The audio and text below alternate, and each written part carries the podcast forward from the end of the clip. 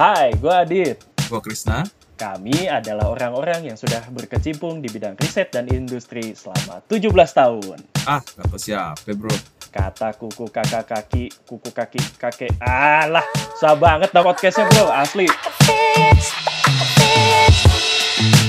Halo semuanya, balik lagi bersama gue Krisna di Kata Kuku Kaki Kakekku Podcast. Podcast yang walaupun namanya susah, tapi mencoba menjelaskan hal terkini dengan mudah dan menyenangkan.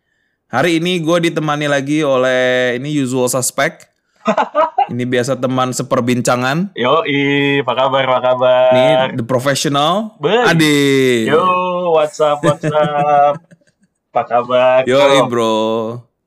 Jadi hari ini nih gue mau bahas dua hal nih bro. Kebetulan uh, minggu kemarin lagi banyak lagi banyak kejadian. Hmm, betul, betul coy, betul coy.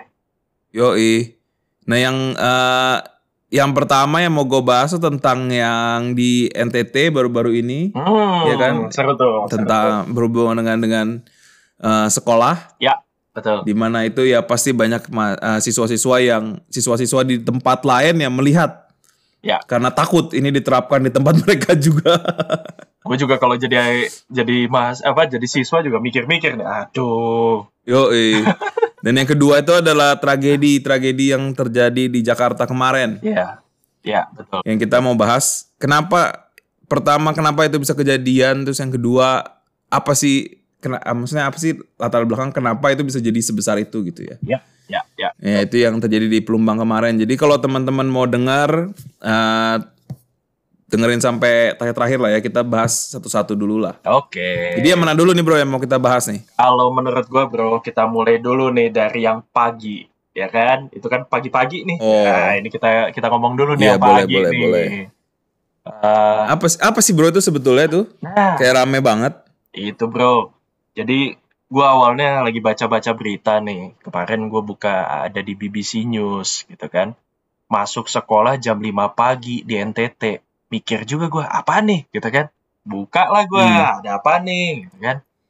Nah, ternyata bro, eh, di berita itu menuliskan bahwa Bapak Gubernur NTT, Bapak Victor Laiskodat, itu memerintahkan atau memberikan kebijakan buat siswa-siswi sekolah untuk masuk jam 5 WITA. Jam 5 WITA itu artinya jam 4 pagi WIB. Buset. Iya, tapi juga. kan maksudnya di sana tetap jam 5. Iya, jam 5 kan. Jam 5 WITA. Tapi jam 5 pagi. jam 5 pagi, Bro. Kebayang gak lu? Gua masih tidur kayaknya. itu pagi segitu. banget ya sih. Kayak gue lihat, kayak gue juga lihat sih di berita tuh kan ada foto-foto ya yang pada masuk. Itu masih gelap, masih belum masih belum keluar mataharinya. Oh. Gile juga. Kenapa jam 5 pagi ya? Maksud gue kalau misalnya dulu dulu kita kan jam 7 kan. Iya, itu normal kan jam tujuh. 7. Betul. Kalau kita berkaca sama uni, eh, negara lain lah. Oke, oke. Misalnya kayak Jepang, Jepang tuh setahu gua jam 8.30 atau jam 8.45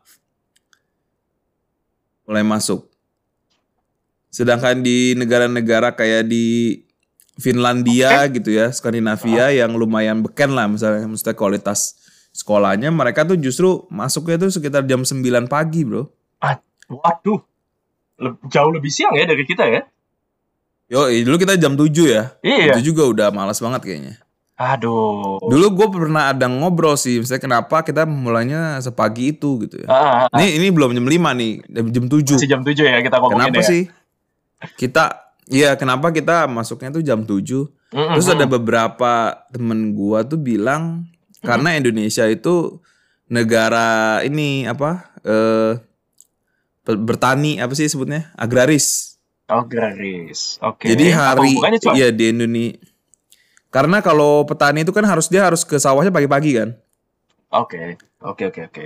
Jadi kalau misalnya orang tua kita harus perginya pagi, si anak ini kan harus siap-siapnya harus pas orang tua ada di rumah kan. Betul, betul. Makanya dia harus eh, perginya lumayan pagi juga gitu. Makanya dulu awalnya itulah kalau negara-negara agraris biasanya sekolahnya pagi-pagi. Oh. Jam 7 gitu misalnya, bukan jam 5 sih, jam 7.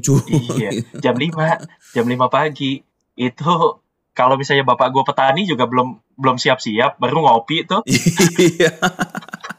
iya ya orang tuanya harus bangun jam berapa ya kalau kayak gitu ya? Iya, Gile. kebayang maknya jam kan, coy.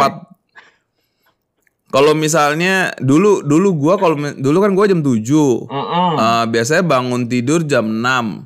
Karena Iya. gue berdua kan sama cici gua kan. Oke oke. Jadi kita mandi harus gantian. Ah, Nah, biasa gua kalau nggak setengah 6, kalau gua mandi pertama setengah 6, kalau gua mandi kedua jam 6, Mm-mm. setengah 7 berangkat ke sekolah gitu kan. Yoi. Artinya dengan dan nyokap biasanya nyokap gua bangun jam 5 tuh, siap-siapin semuanya kan. Betul. Karena bangunin kita juga pasti lumayan makan waktu lah. Ya ya ya ya. Dengan logika yang sama nih orang tua harus bangun jam 3 pagi. Makanya. Gak usah tidur kayak. Kebayang nggak kalau orang tuanya kerja juga? Ya nggak? iya sih. Iya kan? Ini bangun jam 3 ya tidur lagi paling jam ke rumah pulang tidur. Aduh, kasihan banget gue.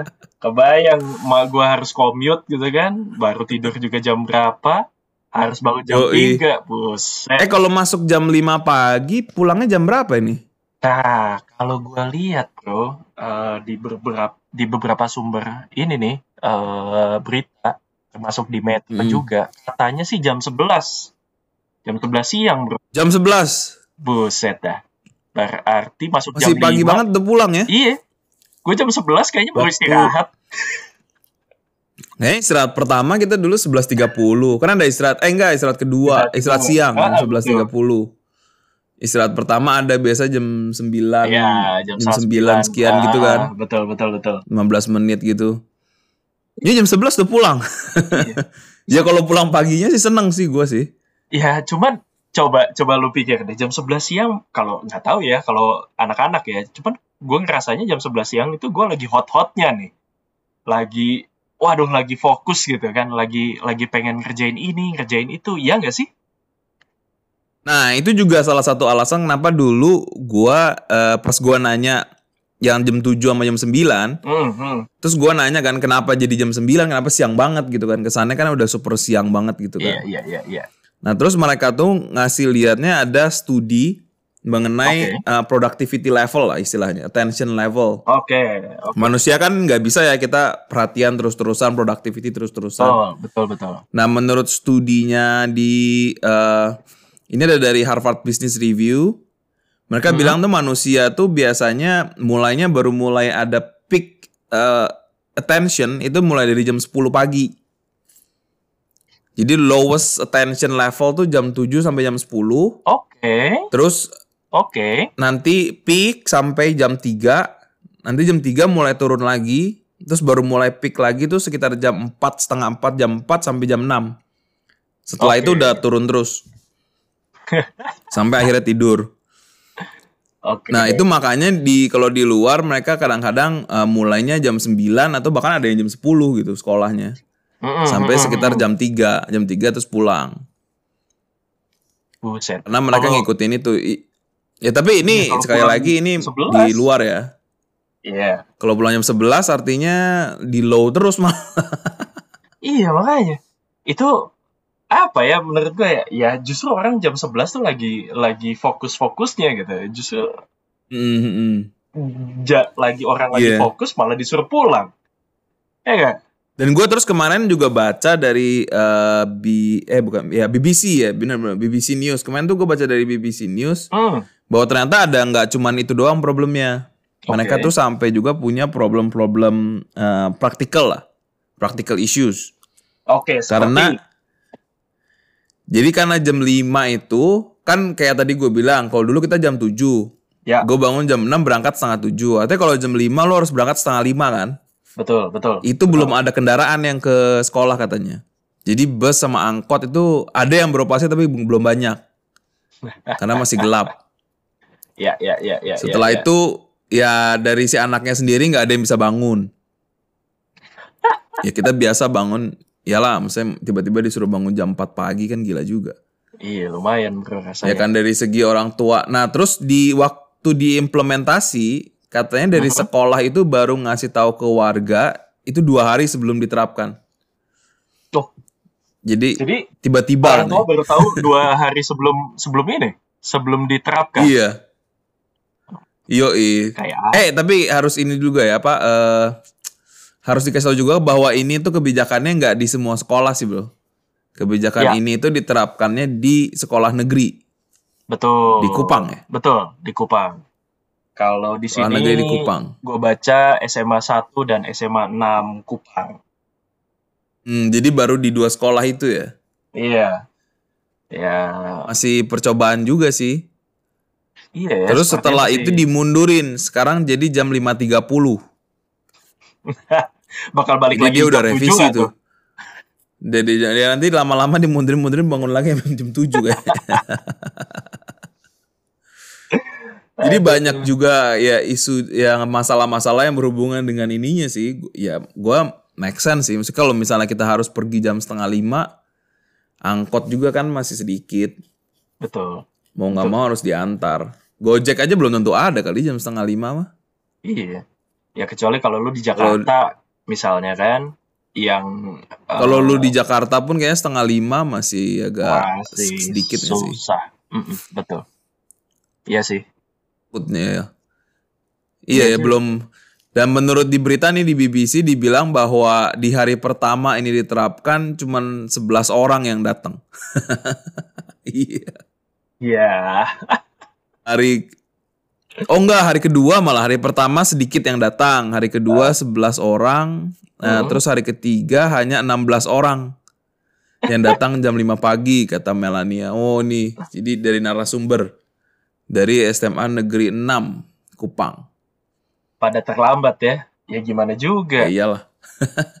Dan salah satu kendala yang diberitahu eh, oleh siswa Mhm. itu adalah mereka kesulitan tidur waktu malam.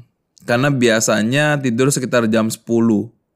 Jadi kesulitan bangun jam 4 pagi. Buset.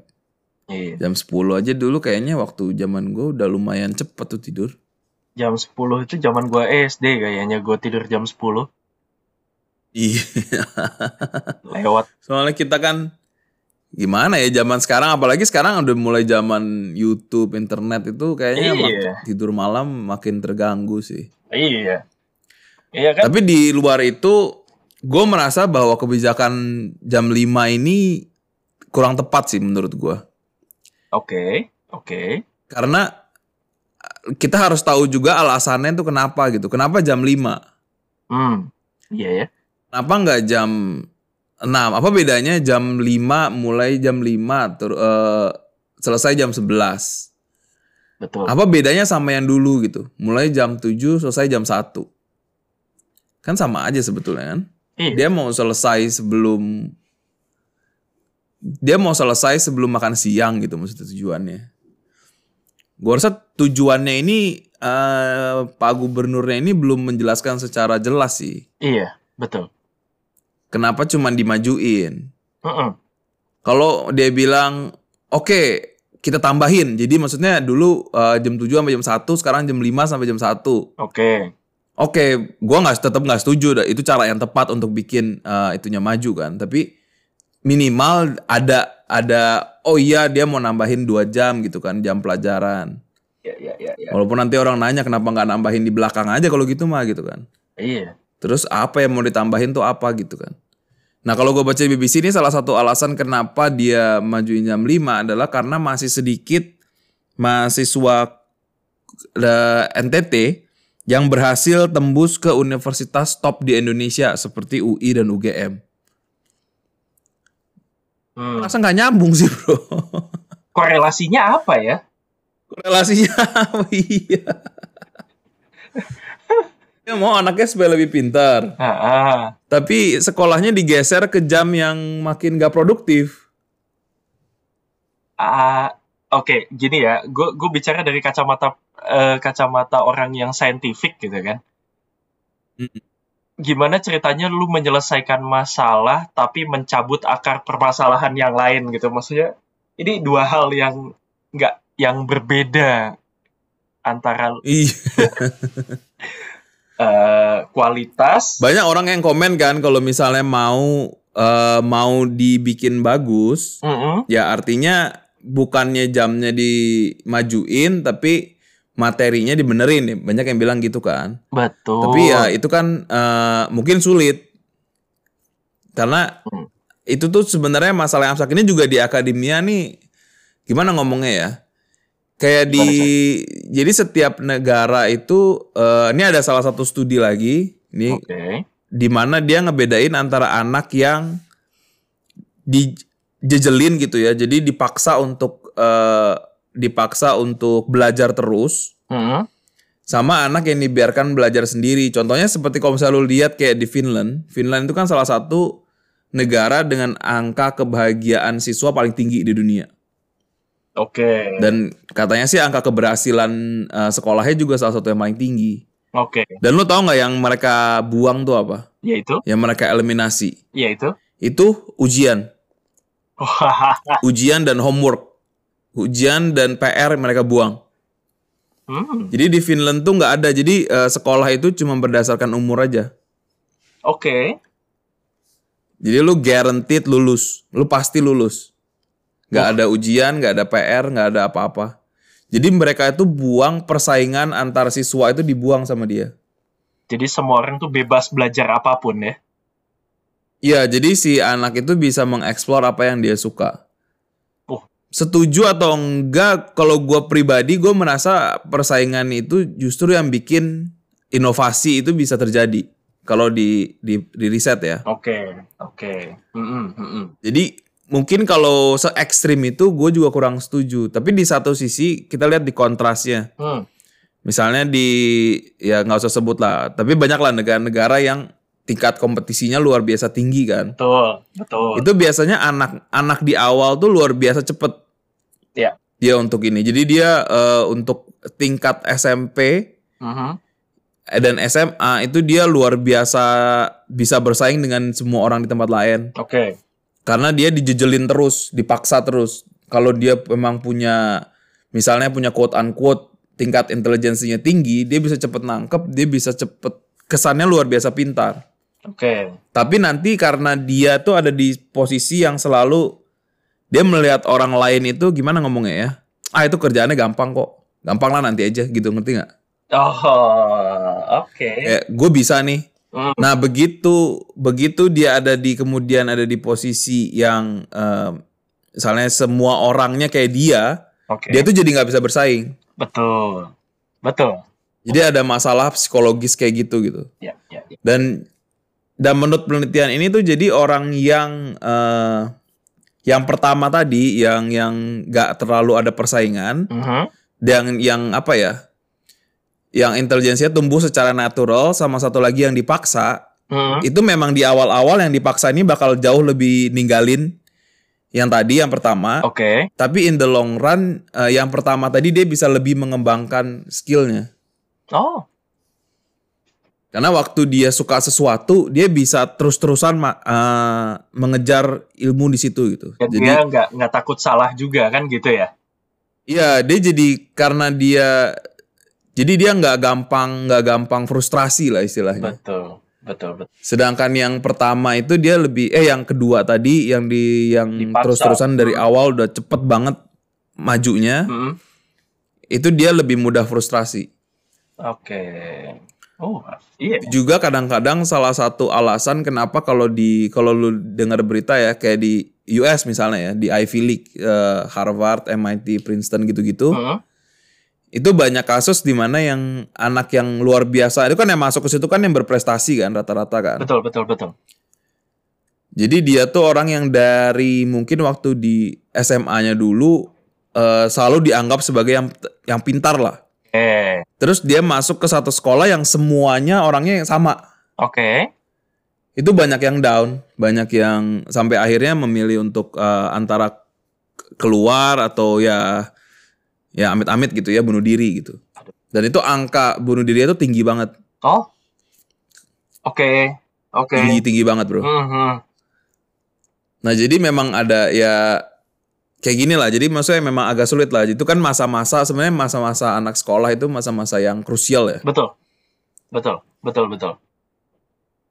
Jadi gue rasa perlu memang lebih penting ada kajian dulu apakah apa sih maksud dari eh, pengambilan suatu kebijakan. Ya. Karena kebijakan di masa ini nih bakal berpengaruh banget nih Ya. Betul. sama masa depannya si anak. Betul. Kalau balik lagi ke kasus yang tadi, gua rasa kalau dia masuk jam 5 tapi di stretch. Jadi maksudnya eh, dulu jam 7 sampai jam 1 misalnya. Satu. Mm-mm. Sekarang mulai dari jam 5 sampai jam 1. Jadi nambah 2 jam. Oke. Karena dia pengen eh, pembahasan yang tadinya cuma dijejel di berapa jam sih itu? Jam 7 sampai jam itu? 5 jam ya? Ya. Di misalnya 4 jam efektif ya sama break-break apa segala macem. Di 4 jam dia mau stretch itu jadi 6 jam supaya bisa lebih pelan-pelan gitu. Itu lebih Itu gue bisa lebih ngerti. Ah, betul. Lebih masuk akal itu gue. Ya, jadi eh, nambahin. Oh ya masuknya memang jam 5 sih, tapi dua jam pertama olahraga misalnya, Ya, oke. main basket, main bola. Itu anak juga pasti kan, wah gue masuk ya ma- males sih masuk pagi, tapi main-main dulu gitu, Benar. biar badannya sehat dulu. Karena banyak di Jepang juga kalau misalnya klub itu mereka ngambilnya sebelum masuk Oh. klub basket atau klub eh, baseball biasanya yang terkenal baseball ya. Mm-mm. Mereka masuk jam 7 olahraga dulu, baru setengah 9 masuk kelas gitu. Oke. Jadi ada olahraga di pagi. Kan olahraga pagi hari memang udah terbukti bagus untuk meningkatkan produktivitas kan. Betul, betul, betul. Tapi kalau kemudian dimajuin jam 5 supaya bisa pulang jam 11 sih gue nggak gue nggak ngerti ya kenapa ya. Secara durasi sama-sama aja, ya kan? Dan malah ditaro di tempat yang attention span-nya paling rendah gitu. Makanya, gitu kan. Iya. apa malah nggak ngurangin ya? Ya logik saintifiknya ya aja gitu kan. Itu bukannya malah Iya. mengurangi produktivitas dan mengurangi result jadinya kan? Ini ya ya menarik sih sekarang kan baru sekitar seminggu ya. Kita lihat aja lah. Ah betul. Kita betul. lihat gimana eh, ini berkembangnya. bakal jadi bakalan jadi apa kan? Iya. Mungkin nanti dimundurkan udah sekarang udah dimundurin 30 menit, nanti dimundurin-mundurin lagi akhirnya jam 7 lagi sih Balik gua lagi jam 7. Balik lagi jam 7.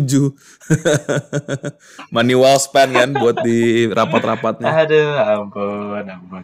Iya, iya. Nah, ya udahlah bro, Ah. kita lanjut ke yang se yang kedua lah ya. Yes, coy.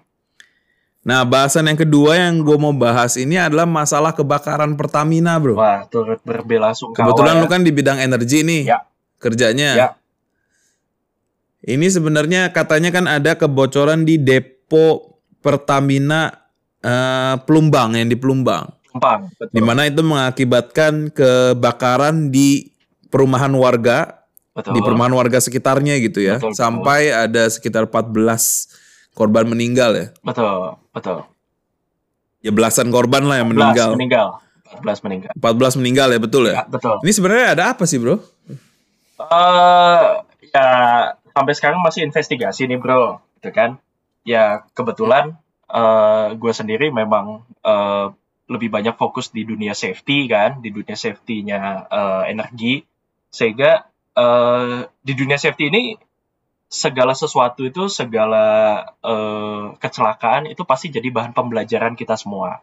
Nah sampai hari ini, sampai hari ini yang bisa gue bilang adalah penyebabnya atau root cause-nya ini masih masih dalam investigasi.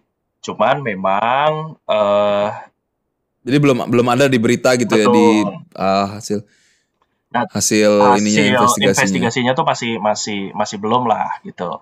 Eh, memang eh, sementara dugaan sementara bahwa ada kebocoran di pipa BBM di kawasan eh, di internal ya di da- di dalam kawasan depo itu meledak gitu. Di dalam kawasannya. di dalam kawasan bro di dalam kawasan kalau lu lihat nih ya foto udara ini kan banyak kalau lihat berita-berita foto udaranya nih gitu kan Iya iya. Nah, ini gue lihat juga sih. Ini lagi lihat foto udaranya. nah itu tuh kalau lu lihat itu eh apa namanya bekas kebakarannya itu tidak kan sekarang ini banyak yang fotonya dari arah apa ya gua ngomongnya dari arah em, melihatnya ke arah pemukiman betul ya fotonya pasti yang lu lihat Iya. ya. Nah, kalau lu lihat bekas kebakarannya itu eh, mengarah ke arah pemukiman dari saat nanti akan menyempit atau titiknya ujungnya adalah di dalam depo. Betul ya? Oh iya nih ada satu sih nih dari antara foto. Ah, Oh, tangki-tangkinya masih ada ya beberapa di dalamnya ya. Nah. Masih kayak ya ada bekas kebakarannya tuh di ujung Betul. di ujung dari ini kawasannya. Betul. Nah, Sama di rumah warganya sih betul. hampir Tuh, habis hampir banyak kebakaran. banget tuh, hampir semana-mana. Tapi tangki-tangki yang lain kalau lu lihat aman-aman aja. Bener ya? Iya iya iya. Nah, itu eh, itu yang salah satu yang menguatkan dugaan bahwa memang awal mulanya dari dalam depo nih. Awal mulanya. Eh, karena dari situ nih, terus habis itu menyebar mungkin karena angin ya. Mungkin karena angin Ya sehingga pasti karena angin sih. betul sehingga menyebar sampai ke eh, perumahan. Rumahan warga. Betul. Gitu. Tapi ini untuk informasi pendengar juga bahwa perumahan warga ini juga agak-agak kumuh ya kalau gue lihat dari fotonya mereka berdesak-desakan gitu kan. Betul, Bro. Padat Padat. dan bukan bukan perumahan yang gimana ngomongnya ya well regulated gitu gimana. Jadi ada insulasinya lah atau apa. Nah, ini bro, ya. Gue baca di BBC nih. Eh, BBC eh, 5 Maret 2023, bbc.com. Oh, Eh, ketika baru banget tuh. betul, ketika Presiden Jokowi gitu kan ditanya nih soal eh, apa pendapatnya mengenai eh, kebakaran di Pertamina Pelumpang. Nah, terus eh, beliau ya singkat cerita ya, beliau itu mengatakan bahwa eh, ini tuh wilayah warga tinggal itu permukiman itu adalah wilayah berbahaya sebetulnya, gitu kan? Wilayah berbahaya. Tolong dong dilihat ini sebenarnya eh, root cause-nya apa sih? Kok bisa sampai ke perumahan warga gitu kan? Ternyata, ternyata nih kalau ditelisik-telisik lagi, nomor satu perumahan itu seperti yang lu bilang tadi, itu perumahan warga yang kumuh, yang padat, gitu kan. Nah, itu tuh ternyata eh, merupakan eh, perumahan yang sifatnya tanda kutip ya, quote unquote, ilegal bro. Ilegal.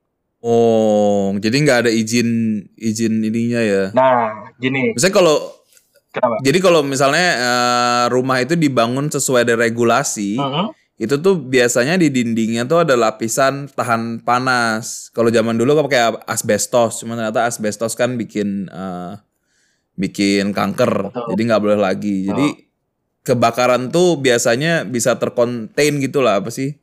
Jadi beberapa doang. Nah tapi kalau di perumahan kayak ilegal gitu ya Nah, sukaria lah betul. apinya bisa menyebar. Tapi ya di lain daripada itu yang yang yang lu mesti tahu juga bahwa yang namanya ada loh aturan yang mengatur bahwa yang namanya terminal BBM atau depo BBM itu harus punya buffer zone. Harus punya buffer Iya. zone, harus punya clearance area. Nah, ceritanya nih yang gua denger-dengar dari eh, obrolan-obrolan dengan sesama teman-teman safety eh buffer zone yang sudah dipunyai oleh eh, TBBM Pelumpang itu sebetulnya sudah didesain untuk lebih dari 50 tahun, Bro. Nah, jadi memang luas Ini- clearance ini- areanya. Ini kapan dibangunnya? 50 tahun belum kan? Eh, itu dibangun 1974. Itu dibangun 1974. Sekarang 30-an tahun ya. ya 1974 eh, udah udah sebenarnya udah hampir 50 tahun. Udah hampir 50. Ah, sudah hampir 50 tahun. Tetapi itu tuh mestinya eh, yang sekarang dipakai sama perumahan warga itu itu sebenarnya secara eh, hak milik, sertifikat hak miliknya itu yang yang mempunyai adalah Pertamina. Konon ceritanya seperti itu. Jadi maksudnya si perumahan yang ada yang kemarin kebakaran itu dia bangunnya di atas lahan yang Pertamina yang buffer zone itu. Betul. Oh, jadi ilegal lah jadi Nah, isinya. itulah makanya gue bilang kemungkinan sekali lagi kemungkinan eh, itu merupakan eh, perumahan yang ilegal. Soalnya gini deh bro, eh, pengalaman gue ini ya di di dunia energi bahwa ketika ada ada eh, perusahaan yang membuat ya apa pun itulah entah workshop entah entah Iya. kilang entah apa pun itu itu tuh akan menarik orang-orang untuk berbisnis di situ ya kan berbisnis di situ Kalau gitu ya perlu di sebenarnya ini mudah untuk diselidiki kan Betul. karena kita bisa lihat yang mana duluan ya nggak sih? Nah, itu. Yang mana, yang mana duluan yang dibangun. Betul. Heeh. Betul. Ya jadinya mau kita akan bisa melihat apakah perumahan itu yang duluan muncul, gitu kan? Ya, terus tiba-tiba di Pertamina bangun depo di situ atau Pertamina bikin Depo depo, dulu. terus sedikit-sedikit ada Nah. perumahan warga gitu Ya, yang muncul. itu dia. Kalau gue pikir ya, kalau gue pikir nih, kayaknya kok nggak mungkin banget ya Pertamina ngebuat apa namanya ngebuat eh, terminal BBM di tengah-tengah perumahan, kan nggak masuk akal. Iya sih, izinnya juga nggak bakal keluar nggak sih? Iya, gitu lah. Maksudnya, maksudnya Pertamina kan ya BUMN, dia kalau misalnya quote unquote butuh tempat yang luas, dia, dia bisa tinggal minta kan. Kenapa dia harus minta yang deket perumahan warga? Kan aneh juga. Nah, itu bro, Dia harusnya di tempat yang lebih jauh. nggak masuk akal gitu kan. Ya, Hmm. lihatlah hasil investigasinya seperti apa dan gue sih gue sih penasaran sebenarnya eh, apa nih tindakan yang akan diambil ke depannya karena kita sudah bicara korban jiwa yang yang cukup banyak nih udah udah sampai 14 kan gitu. Iya, lagian juga ya kebakarannya kalau gue lihat dari ininya lumayan hebat sih ini. Bukan hebat lagi, itu meledak coy. Satu kampung ya. Iya. Bener-bener waduh it- ya kayak lu bilang itu tragedi bro. Memang ini tragedi. tragedi ya. Nah, memang eh ya kalau kemarin eh gue dapat cerita nih dari dari kawan, gitu kan? Eh, dari kawan kebetulan kawan ini eh kerja di inilah ya, bekerja di eh, pemerintahan pusat. Dia pernah bilang gini bahwa sebenarnya Pertamina itu udah berkali-kali eh apa namanya mengirimkan surat gitu kan ke pemerintah baik itu provinsi atau kota mungkin atau pemerintah pusat atau mungkin semuanya udah ngingetin nih ini tolong dong gitu kan. Ini tolong dong ini makin ke sini eh, perumahan makin makin mendekati wilayah eh, kita nih gitu. Dan ini wilayah berbahaya Oh. gitu kan. Jadi udah ngingetin. Kalau nggak Jadi dari pihak Pertamina sebetulnya udah ada upaya untuk ngasih tahu ya. Hmm, konon ceritanya eh, temen gue bilang itu terakhir kali itu di 2019. Jadi 2019 tuh Pertamina sudah eh, melayangkan surat lagi nih. Tolong dong kami butuh eh, bantuan nih gitu. Ini apa yang mesti kami lakukan terhadap eh, warga yang tinggal di sekitar kami karena ini bahaya gitu. Hmm. Nah, tapi Ya kalau menurut yang apa berita yang pertama tadi kan juga ini dibangun di atas lahannya Pertamina juga ya. Iya makanya itu. ya, gue nggak tahu ya. Terus habis itu Tapi- kayak gimana nih ininya apa namanya eh, tindak lanjutnya dari itu. Ya Gak sulit sih memang kalau sudah berhubungan sama warga itu. serius bro, memang sulit. pasti. Betul. Saya gue beberapa kali, saya gue kan dari dari akadem akademia lah ya. Kita mungkin lebih gampang untuk menyampaikan. Jadi kalau misalnya gue eksperimen kadang-kadang gue bawa ke eh, laut gitu kan, Ya. ke pantai gitu lah. Ya ya ya. Itu pasti ada aja kan pertanyaan, wah ini mau ngapain nih gitu kan. Ya. Betul. Jadi izin gue sering bilang eh, gimana ngomongnya ya. Jadi izin itu kan memang harusnya kita dapat dari yang daerah situ yang ngasih izin kan. Betul. Tapi sebenarnya juga diperlukan izin dari orang-orang di satu-satu orang yang tinggal di situ ngerti nggak? Betul. Betul betul betul betul betul betul. Ya Nah sekarang lu mau minta mereka bisa pergi nggak gitu? Waduh kayaknya emang sulit sih pasti. Nah, ya balik lagi ya kayak pembicaraan kita tadi. Kalau misalnya perumahan itu yang ada duluan, terus abis itu eh, Pertamina bikin Dibangun. eh, TBBM. Lu tahu nggak Hmm. di IMB kalau kita lagi ngurus IMB itu tuh ada eh gue lupa ya nama pastinya apa, tapi yang jelas itu semacam izin gangguan. Jadi lu harus Oh, iya, harus iya, minta iya. izin nih sama sama kiri kanan lu, batasan sama lu. Kalau lu akan Iya. membuat sesuatu. Kan lucu ya. kalau gua sih ya, kalau di rumah gua tiba-tiba sebelah rumah gua muncul SPBU, gua akan bilang, "Eh, gila aja. nggak gitu juga, coy." gitu kan? Eh, Iya, jangan kan S SPBU. Ya maksudnya kalau misalnya ada SPBU pasti bikin tam- tambah macet lah, bikin tambah apa lah. nah, itu. Jangan kan gitu ya. Jadi eh, mertua gue nih, Hmm. dia tuh sebelahnya itu orangnya mau bikin salon. Oke. Dari rumah biasa jadiin salon. Iya, Udah iya. ngasih tahu kan, oke nggak apa-apa bikin.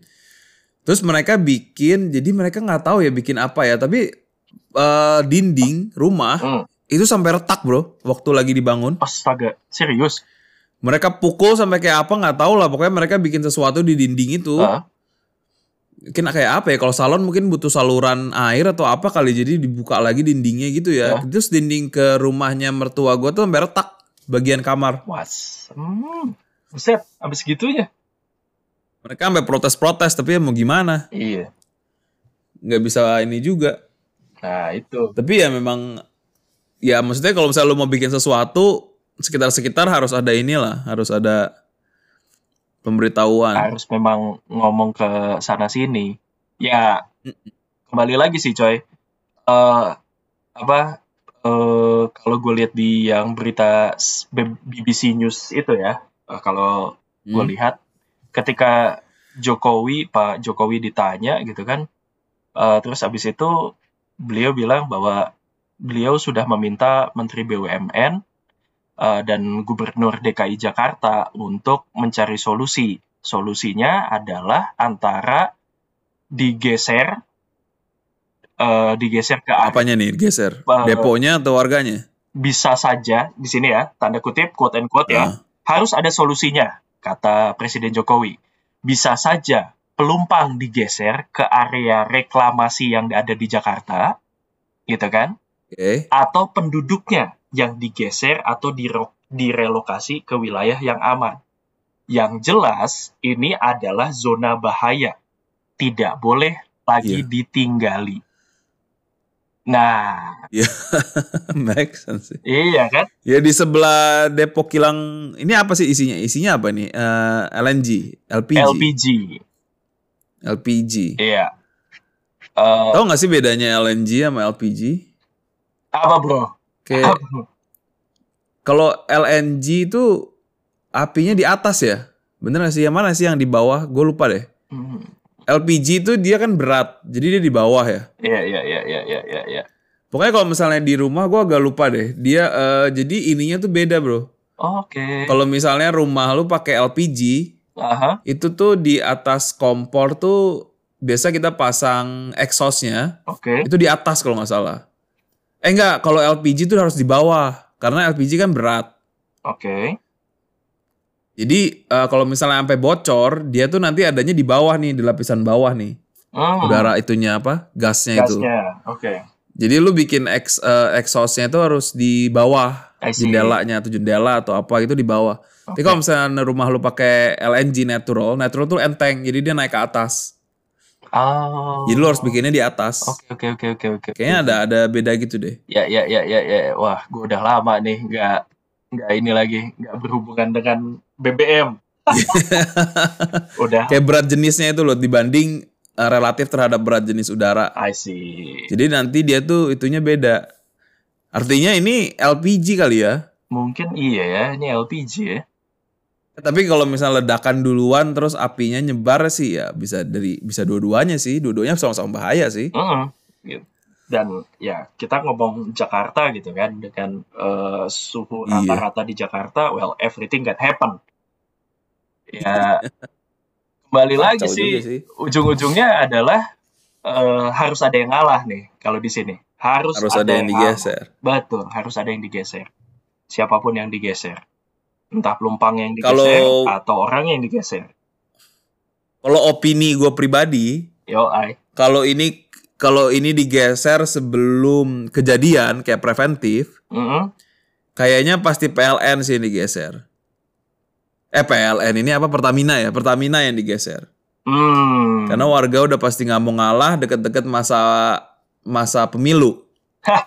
Kalau udah deket-deket pemilu itu udah nggak mungkin warga tuh nggak mungkin disentuh-sentuh lah. Iya. Kepentingan warga nomor Karena satu mereka lah ya. yang ngasih suara. Iya. Iya. Cuma masalah sekarang ini kan udah kejadian ya. Betul. Jadi udah kadung orangnya udah kadung ngungsi jadinya. Udah terlanjur ngungsi. Eh, di sini di sinilah gue sebenarnya sebagai praktisi safety di dunia energi ya, gue pengen melihat sebenarnya uh, apa nih uh, apa solusi yang bisa mencerminkan apakah kita benar-benar uh, concern terhadap safety, terutama public safety gitu. Kalau kita bilang occupational yeah. safety, ya gue yakin banyak yang udah menerapkan dengan baik nih. Tapi kalau untuk public safety, sorry nih ya, sorry to say, gue ngeliat di Indonesia masih masih kurang. Gue pengen lihat nih, kayak apa yang yang langkah yang akan diambil oleh uh, semua pihak uh, untuk menyelesaikan masalah ini. Yang coba aja kita lihat, apakah berpihak pada public safety, ataukah berpihak pada sebentar lagi mau mau pesta politik. nah, pasti ada efek sih kalau karena ini tahunnya tahun politik kan. Betul, betul. Secara rumah aja udah dikontak-kontakin buat pemilu kan dua tahun depan. ya itulah. ya kan. Yeah. Nah ini udah semua keputusan pasti berhubungan sama politik, yakin gue. Ya betul. Ya, gue sih sebagai praktisi kembali lagi ya. Uh, buffer zone itu adalah sesuatu yang penting uh, buat mungkin kawan-kawan yang ngedengar uh, di luar sana yang juga sama-sama praktisi uh, safety di dunia energi, ya buffer zone itu sesuatu, sesuatu yang penting dan kadang-kadang nih kawan-kawan uh, kalau misalnya lu pernah lihat di bandara kadang-kadang uh, namanya apa wilayah wilayah kita harus dipagari lebih dari satu um, satu atau dua kali gitu. Ya memang sus iya kalau iya kalau bandara memang luar biasa kan? Betul betul.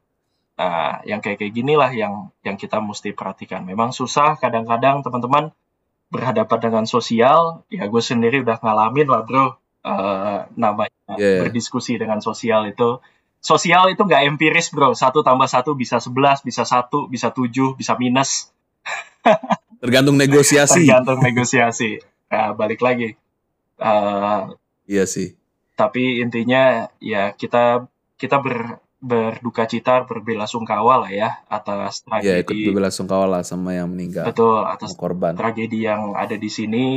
Uh, mari kita doakan yang yang terdampak luka bakar uh, untuk segera pulih. Terus uh, mudah-mudahan ya pemerintah kita bisa bisa membuat sebuah cari solusi. Iya, solusi, solusi yang menguntungkan semuanya gitu ya. Yang bisa terutama sih menurut gue pribadi lebih mengutamakan public safety. Paling itu aja sih yang yang gue gue pikir bro. Kayaknya waktu kita juga uh, pasti untuk bahas itu aja. Iya coy. Betul betul. Oke lah. Terima kasih banyak bro untuk kasih waktunya, pendapatnya, yeah. banyak insight-insight nih mengenai industri. Yes, sama-sama bro. Ya, kita sama-sama berharap mudah-mudahan ke depannya Indonesia jadi lebih baik lah. Amin, amin coy dari segi public safety dan dari segi juga uh, apa masyarakat ya. kemakmuran masyarakatnya juga lah. Betul betul betul betul. Oke teman-teman, makasih banyak uh, udah mendengarkan podcast kali ini. Uh, semoga apa yang kita bicarakan hari ini bisa bisa menghibur lah ya, bisa memberikan apa uh, pengetahuan. Ya betul, amin. Buat teman-teman. Yes. Okay, thank you very much for the time and see you in the next episode. See ya. Bye bye. See ya. This podcast is part of Thousand Layer Production.